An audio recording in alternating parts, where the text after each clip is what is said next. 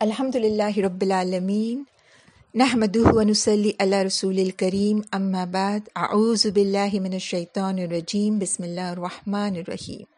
رب اشرح لی صدری و یسر لی امری، واحلل عقدۃ من لسانی یفقهوا قولی. السلام علیکم ورحمۃ اللہ وبرکاتہ. پچھلے ہفتے ایک افسوس بھری خبر ملی ہمیں کہ میرے دور کے ایک رشتہ دار بھائی کا سعودی عربیہ میں انتقال ہو گیا۔ سن کر حیرانی ہوئی اور فوراً ایک سوال اور حیبت دماغ پر چھا گئی۔ کیسے؟ کیا کرونا وائرس سے؟ پھر جس جس نے بھی یہ خبر سنی، وہ یہی سوال کرتا گیا۔ ان للہ و ان الہ راجیون موت کا خوف۔ آج اکثریت انسانوں کی اس خوف میں جی رہی ہے۔ ورنہ کیا ممکن تھا کہ دنیا کے سکس بلین لوگ مجبور اپنے گھروں میں بیٹھے ہوں؟ ہمیں اپنی ہی موت نہیں، بلکہ اپنے فیملی کی، رشتہ داروں کی، دوست، احباب کی یا ان جنرل موت سے ڈر لگتا ہے۔ موت جو برحق ہے۔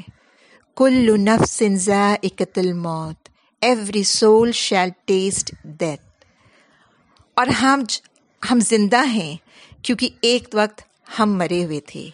عالم ارواح میں۔ پھر طے شدہ وقت ہم اس دنیا میں پیدا ہوئے اور اپنے حصے کی سانسوں کو پوری کر، اپنے حصے کا رزق کھا کر ہم پھر مر جائیں گے اور اس کے بعد جب اٹھائے جائیں گے تو انشاءاللہ ابدی زندگی ابدی زندگی کو پائیں گے۔ اور انسان ہی نہیں، بلکہ دنیا کی ہر شے کا خاتمہ ہونے والا ہے۔ کل من علیہ فان۔ جو کچھ اس دنیا پہ ہے، اس زمین پر ہے، وہ فنا ہوگی ایک دن۔ نو بڑی کین اسکیپ ڈیتھ موت سے کوئی نہیں بچ سکتا۔ سورہ نسام میں اللہ سبحانہ تعالیٰ فرماتے ہیں ان لوگوں کے بارے میں، منافقین کے بارے میں، جو جنگ پہ جانے سے کتراتے تھے۔ ان کے لیے کہا گیا کہ تم کہیں بھی رہو، موت تو تمہیں آ کر رہے گی۔ خواہ بڑے بڑے محلوں میں ہی کیوں نہ رہو۔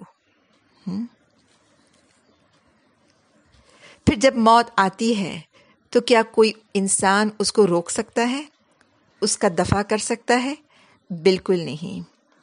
سورہ واقعہ میں ہے بلغت الحلقوم و انگ تم ہی نہ تنظرون۔ تو کیوں نہیں جب روح گلے میں آ پہنچتی ہے اور تم اس وقت کی حالت کو دیکھا کرتے ہو۔ وہ نہن اکرب الہ من کم ولیکن لا تبصرون۔ اور ہم اس روح کے زیادہ نزدیک ہوتے ہیں۔ لیکن تم اس کو وہاں دیکھتے ہو، تم نہیں دیکھ پاتے۔ فلولا ان کن تم غیر مدینین ترجیعونہا ان کن تم صادقین اگر تم گمان کرتے ہو کہ تم کسی کے بس میں نہیں ہو۔ اور اگر اس بات پہ سچے ہو، تو نکلتی ہوئی روح کو پھیر کیوں نہیں لیتے؟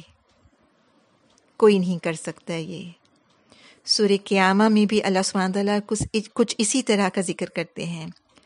کل بلغت الطلاق وکیل من راک جب جان گلے تک پہنچ جائے اور اس وقت لوگ کہنے لگے کون جھاڑ پھونک کرنے والا ہے؟ یعنی سب ڈھونڈتے ہیں کہ کوئی ڈاکٹر، کوئی سادھو، کوئی بابا مل جائے وزن ان الفراق۔ اور جس کی جان جاری ہے، وہ جان جاتا ہے کہ اب اس کا جدائی کا وقت آ گیا ہے۔ تو جب میری بہنوں، موت برحق ہے، تو پھر ہم ڈر کیوں جاتے ہیں؟ سب سے پہلا ریزن یہ ہے کہ it is an unknown territory ہم موت کے بارے میں کم ہی جانتے ہیں۔ بلکہ میں تو یہ کہوں گی کہ اس چیز کے بارے میں ہم جاننا چاہتے بھی نہیں ہیں، ڈرتے جو ہیں۔ پھر یہ کہ موت کب، کہاں، کیسے ہوگی، اس کا بھی ہمیں پتہ نہیں ہوتا۔ ایک ایگزامپل میں اپنی ساس کا دیتی ہوں۔ وہ پیدا تو ہوئی تھی کراڑ میں یعنی مہاراشٹر کے ایک چھوٹے سے گاؤں میں۔ پوری زندگی انہوں نے نکالی ممبئی میں۔ لیکن جب موت ہوئی، بلکہ موت کے کچھ چھ مہینے پہلے ہی وہ اپنے چھوٹے بیٹے سے ملنے کینیڈا پہنچی اور وہیں انہوں نے آخری سانسیں لی اور وہیں کی زمین ان کو نصیب ہوئی۔ سبحان اللہ۔ اللہ ان کو جنت نصیب کرے۔ تو کوئی نہیں کہہ سکتا کہ موت کہاں پہ ہوگی، کس حال میں ہوگی، یہ بھی نہیں کوئی جان سکتا۔ میں جس بھائی کا ذکر کر رہی تھی، وہ ہے تو ممبئی کا یا پونے کا، لیکن موت ہوئی اس کی سعودی عربی عربیہ میں۔ اور اس کے بڑے بھائی نے بتایا کہ ایک دن پہلے ہی اس سے بات بات چیت ہوئی تھی اور وہ بالکل صحیح حالت میں تھا۔ کچھ تکلیف نہیں تھی اس کو۔ پھر اچانک دل کا دورہ پڑا اور پھر ہاسپٹل میں ایڈمٹ ہو کے اس کی موت وہاں پہ ہوئی۔ ان للہ و ان الہ راجیون تو جب ہم کسی کے بارے میں، کس چیز کے بارے میں اگر ہم کو پتہ نہیں ہوتا کہ کب کیسے کیوں ہونے والی ہے، تو تھوڑا سا خوف ضرور ہوتا ہے۔ اور اس کا علم، یہ نالج تو علم الغیب ہے، جو اللہ ہی کے پاس ہے۔ اللہ سبحانہ تعالیٰ فرماتے ہیں، کوئی متنفس نہیں جانتا کہ کس سرزمین میں اس کی موت آئے گی۔ پھر ایک ریزن یہ بھی ہے کہ ہمیں ابدی زندگی پسند ہے۔ We want to live here forever ہزاروں سال سے انسانی تہذیب موت پر قابو پانے کی کوشش کر رہی ہے۔ ابدی جوانی، کون نہیں چاہتا؟ ہوں شیطان نے یا ابلیس نے آدم علیہ السلام کو کس چیز کا وسوسہ دیا، کس چیز کا دھوکہ دیا؟ اس نے یہی تو کہا شیطان نے ان کے دل میں وسوسہ ڈالا اور کہا کہ آدم، بھلا میں تم کو ایسا درخت بتاؤں جو ہمیشہ کی زندگی کا پھل دے اور ایسی بادشاہت کہ کوئی زائل نہ ہو۔ سورتحا میں اس کا ذکر آتا ہے۔ تو ہر انسان چاہتا ہے کہ وہ ابدی زندگی پائے۔ جبکہ آپ صلی اللہ علیہ وسلم نے ہمیں ہدایت دی ہے اد دنیا سجن المؤمن و جنت الکافر۔ ایک مومن کے لیے یہ دنیا جیل کھانا ہے۔ اور ایک کافر کے لیے وہ جنت ہے۔ لیکن ہم کیا کرتے ہیں؟ کفر تو نہیں کرتے، لیکن اس دنیا کو ہی اپنے لیے جنت بنا لیتے ہیں۔ تو ظاہر ہے، اگر ہم ایسا سوچنے لگ جائیں، تو پھر ہم اس کو چھوڑنے کی کیسے سوچ سکتے ہیں؟ اور سب سے اہم بات تو یہ میری بہنوں، کہ ہم تیار نہیں رہتے۔ ہم کوئی تیاری کرتے بھی نہیں ہیں۔ جانتے ہیں کہ موت ایک امتحان ہے، تو آبویسلی ایک اسٹوڈنٹ جب امتحان دینے کے لیے جاتا ہے تو پڑھائی کر کے جاتا ہے، اپنی تیاری پوری کرتا ہے۔ لیکن ہم جو ہے، اس کی تیاری کچھ کم ہی کرتے ہیں۔ اور تیاری سے مراد صرف کفن کا انتظام یا وصیت کر دینا ہی نہیں ہوتا، بلکہ ذہنی طور پر ہم اللہ سے ملنے اپنے اعمال کا حساب دکھانے تیار نہیں رہتے ہیں۔ کسی اور کی بتانے کی ضرورت نہیں ہوتی۔ ہر انسان اگر اپنے ضمیر میں جھانکنے کی صلاحیت تھوڑی بھی رکھتا ہے، تو وہ اپنے اعمال اور اپنی نیتوں کے بارے میں بہتر جانتا ہے۔ If he knows that he has not done well تو ڈیفینیٹلی وہ موت سے ڈرے گا۔ کہ اللہ کو بتانے کے لیے اس کے پاس کچھ، اس کے پاس کچھ زیادہ نیک اعمال نہیں ہیں۔ پھر اعمال کا رہنا یا اعمال کا کرنا بھی تو یقین نہیں دلاتا کہ ہم اس کے بدولت ہمیں جنت مل جائے گی۔ بالکل نہیں۔ اللہ سے رحم کی بھیک، رحم کی دعا ہمیں ہمیشہ مانگنی ہے۔ ابو بکر صدیق رضی اللہ عنہ اکثر دعا کرتے تھے یا اکثر یوں کہا کہہ کے گزرتے تھے کہ کاش میں پیڑ یا پتھر ہوتا۔ اللہ حاسب نہ حساب یسیرا۔ اے اللہ، ہمارا حساب تو آسان کر دے۔ سور جمعہ میں اللہ سبحانہ تعالیٰ یہودیوں سے مخاطب ہو کے کہتے ہیں کہ یا یو الزین ہادو اے یہودی، ان ضام تم ان نقم اولیا دون الناس۔ اگر تم سمجھتے ہو ضام کرتے ہو کہ تم اللہ کے پسندیدے ہو، دوسروں کو چھوڑ کے۔ فتمن الموت ان کن تم صادقین۔ تو پھر موت کی تمنا کرو۔ اگر تم سچے ہو تو۔ ولا ابدن نہیں، تم کبھی اس کی موت کی تمنا نہیں کرو گے۔ بما قدمت ایدیہم کیونکہ تم اپنے ہاتھوں کی کمائی کے اعمال کو جانتے ہو۔ آگے تم نے کیا بھیجا ہے؟ اس کے بارے میں تم کو پتا ہے، اسی لیے تم موت کی تمنا نہیں کرو گی کبھی بھی۔ خیر، موت کی تمنا نہیں کرنا یا موت کے لیے دعا تو ہمیں مانگنی کی منائی کی گئی ہے۔ چاہے اگر انسان بہت تکلیف اور سخت بیماری میں ہی کیوں نہ ہو۔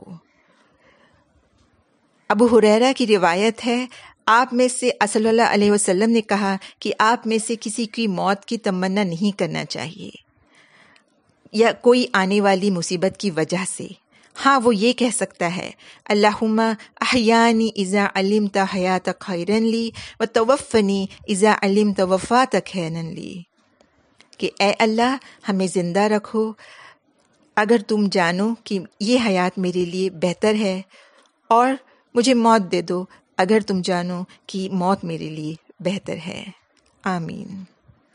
تو اگر بہنوں، ہم نے غفلت میں دن بتائے ہیں، نیک کام نہیں کیے ہیں، عبادتوں میں تاخیر کی ہے، تو ظاہر ہے ہمیں موت سے ڈر لگے گا۔ اچھا تو اب کرنا کیا ہے؟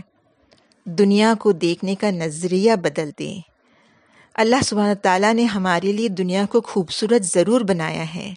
لیکن وہ صرف ایک متا ہے، ایک بہت ہی کم ترین چیز ہے آنے والی ابدی زندگی کے مقابلے میں۔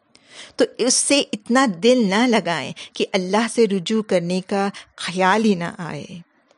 آپ صلی اللہ علیہ وسلم نے آخری وقت میں کیا مانگا؟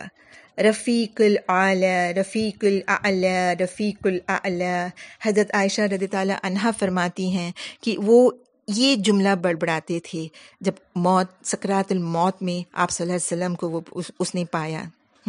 یعنی کہ اللہ، آپ صلی اللہ علیہ وسلم جو ہے، وہ چاہ رہے ہیں ان کی دوستی، کن کی؟ رفیق اللہ کی۔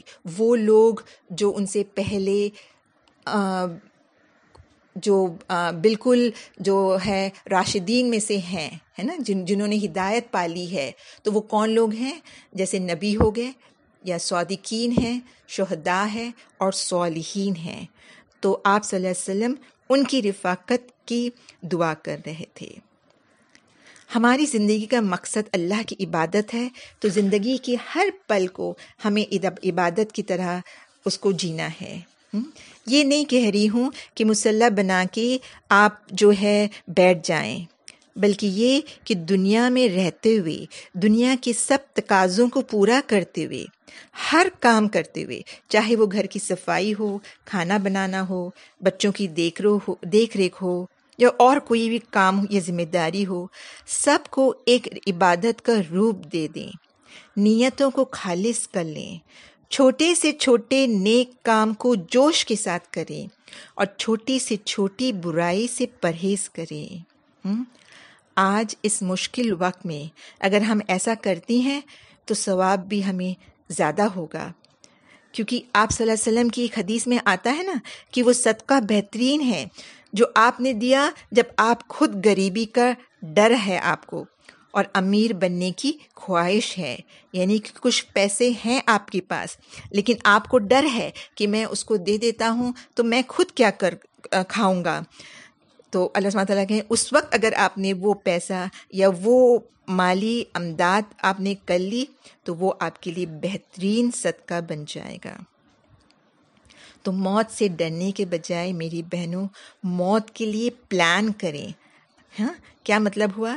آخر کی آپ ہمیشہ ہمیشہ زندہ رہنے کے لیے پلان کریں۔ ایسی میراث چھوڑ جائیں۔ لیو اے لیگسی جو آپ کے مرنے کے بعد بھی آپ کے ثواب کا ذریعہ بنتا رہے۔ اور وہ کیا ہے؟ وہ تین چیزیں ہیں۔ آن گوئنگ چیریٹی کیا بن سکتی ہے؟ جیسے آپ نے کچھ پیسے لگا لیے مدرسہ کھولنے کے لیے ہاسپٹل کھولنے کے لیے، کنویں یا راستہ بنانے کے لیے۔ پھر یہ کہ آپ نے علم بانٹا، علم کو پایا اور علم کو بانٹا، تو جس جس کو آپ نے بانٹا، وہ علم آگے بڑھاتا جائے گا اور اس کا ثواب آپ تک پہنچتا جائے گا۔ اور تیسرا یہ کہ آپ نے ایک نیک اولاد کی پرورش کی، کیونکہ جب وہ نیک اولاد آپ کے مرنے کے بعد بھی آپ کے لیے دعا کرے گا، تو وہ آپ کے ثواب کا ذریعہ بنتا رہے گا۔ اور آخر میں آپ کو میں ایک چھوٹی سی ایکسرسائز بتاتی ہوں کہ اگر آپ کو پھر بھی اگر موت کے ڈر سے آپ گھبراتی ہیں، تو آنکھ بند کر کے اپنی موت کا نظارہ دیکھ لیں کہ آپ وہاں پہ لیٹی ہوئی ہیں اور آس پاس آپ کے لوگ ہیں اور وہ لوگ کیا کہہ رہے ہیں۔ اگر وہ لوگ آپ کے بارے میں اچھا کہہ رہے ہیں، تو الحمد وہ کام، وہ اعمال آپ تیزی کے ساتھ کرتے جائیں۔ اور اگر آپ کو ایسا لگتا ہے کہ وہ آپ کے بارے میں کچھ برا کہیں گے، تو انشاءاللہ آپ اپنے اعمال کو بدل ڈالیے۔ تو آخر میں میں وہ دعا پڑھوں گی کل ان صلاتی و نسخی و محیا و ممات اللہ رب العالمین آخر دعوانا الحمد للہ رب العالمین السلام علیکم ورحمۃ اللہ وبرکاتہ۔